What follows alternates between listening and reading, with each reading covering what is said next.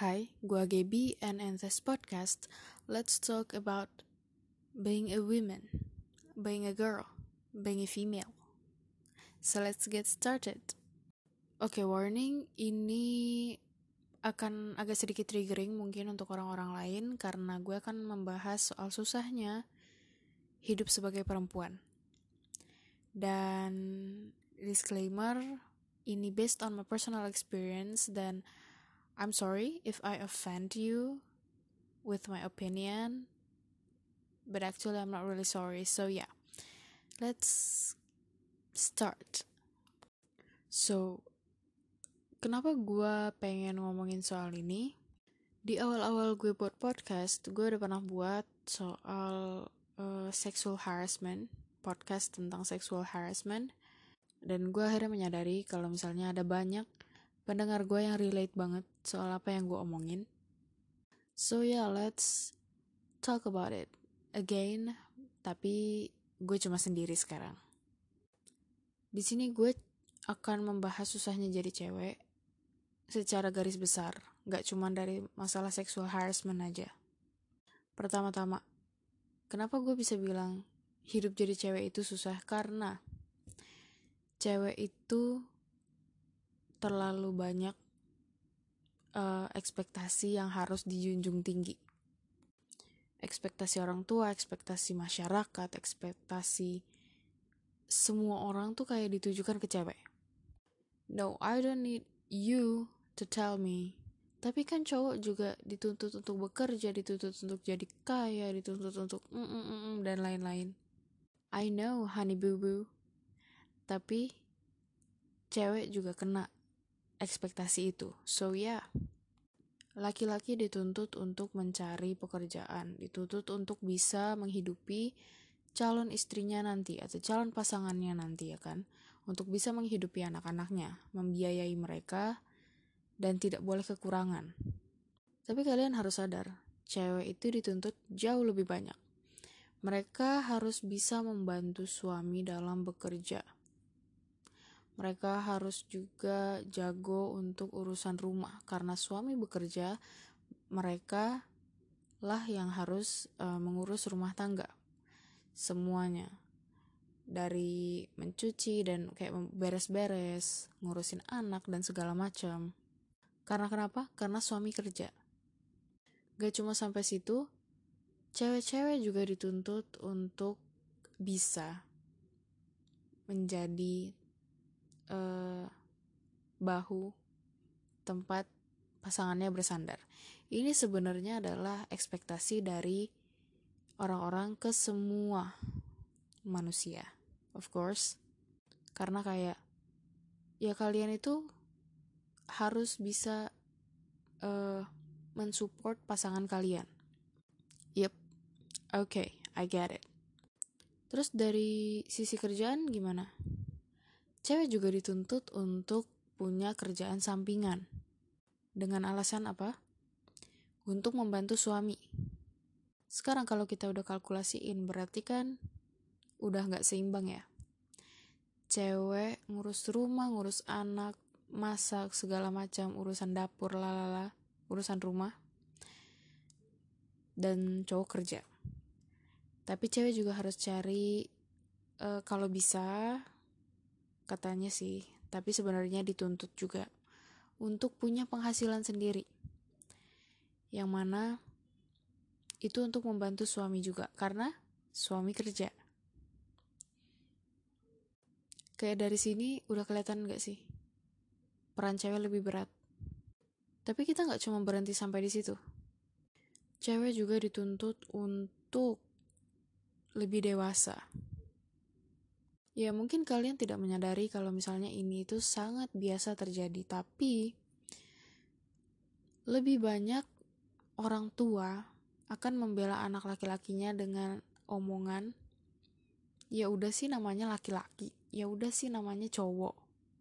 Tapi giliran anak perempuannya yang melakukan hal tidak sepantasnya, we don't even need to try actually. Kayak kita nggak ngapa-ngapain aja kita sebenarnya udah salah gitu. Kita bangun siang dibilang hmm jadi perawan tua lo ntar. Cowok bangun siang ya udah sih dia kan capek. Cewek nggak ngapa-ngapain di rumah nggak berberes. Ya ampun tuan putri. Tapi kalau anak cowok yang nggak ngapa-ngapain ya udahlah dia nggak tahu juga harus ngapain. Dia juga nggak tahu caranya begini begini begini. I mean you could teach your son semua orang sebenarnya bisa disuruh melakukan pekerjaan rumah Masalahnya, kalian terlalu fokus dengan gender roles yang membuat gap di antara perempuan dan laki-laki itu jadi semakin jauh. Perempuan selalu dituntut untuk lebih dewasa, lebih stabil emosinya. Sementara kita memang orang-orang yang emosional. Well, I couldn't say that I am an emotional person, but let's say most of females itu emosional. Gue nggak bilang kalau misalnya cowok-cowok juga nggak emosional. We're going to talk about that in another podcast.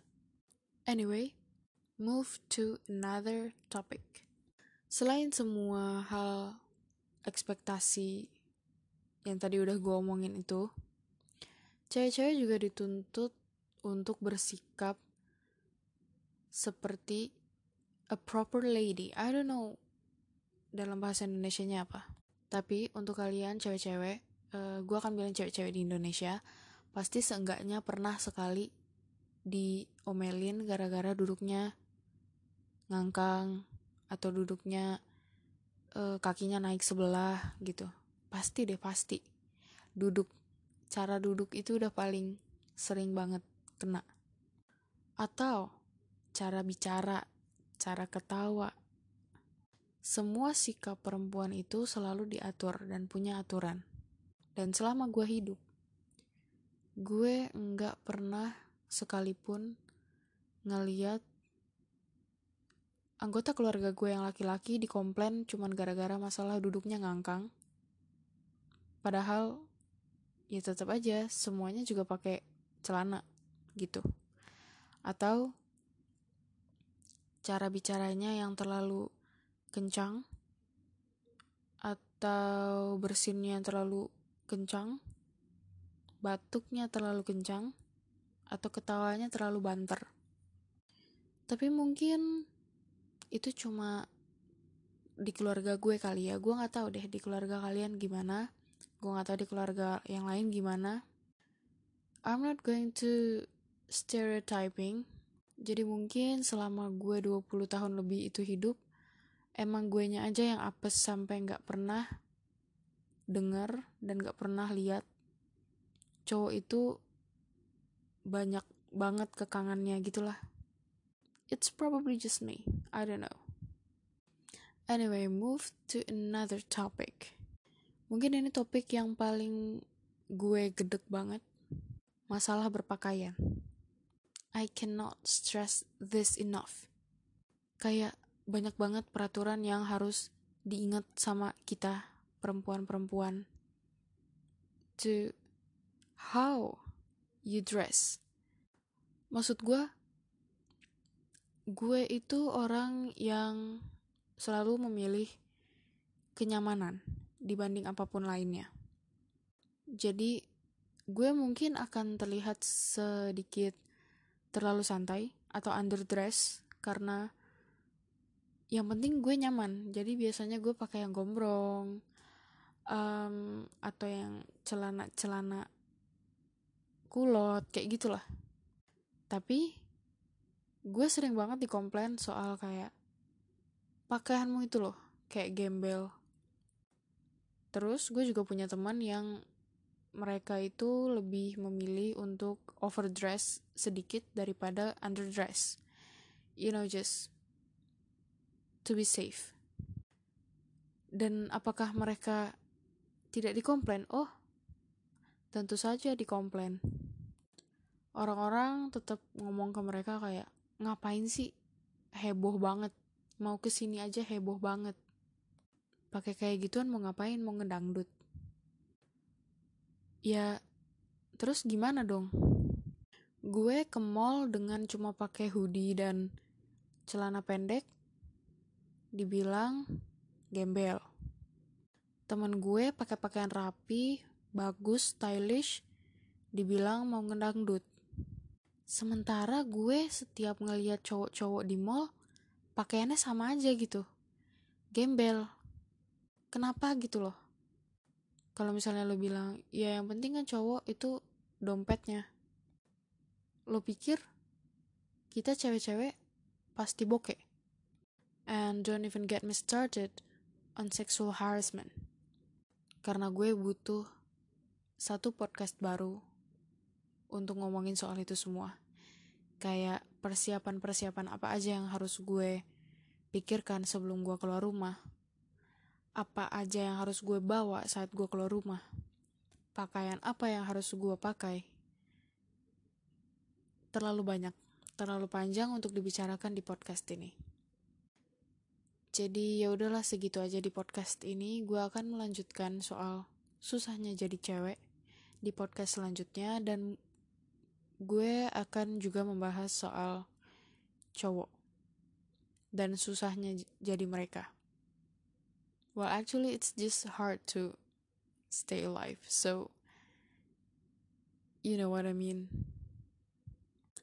Anyway, to conclude, gue cuma pengen bilang kalau untuk kalian, orang-orang di luar sana, terutama ibu-ibu, kalian kan tahu ya, susahnya jadi cewek. Tolonglah, be nice. Jangan membalaskan dendam kalian karena kalian dibentuk seperti itu. Terus kalian pengen balas dendam kayak karena gue di uh, didik seperti itu, gue mau semua cewek-cewek juga dididik seperti itu. That's not how it works.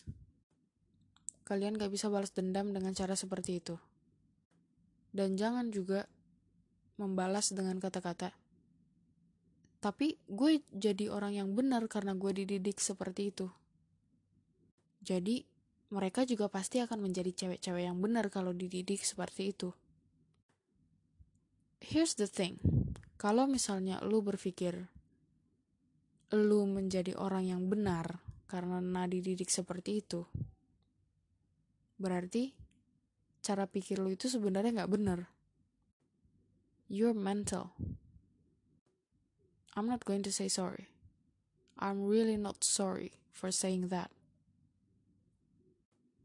Anyway, be grateful. So yeah, I guess I'll end this podcast here. Gue akan lanjutin lagi di podcast selanjutnya. Wait, what? Gue kayaknya terlalu overuse um, sebuah kata deh. Anyway, thank you for listening.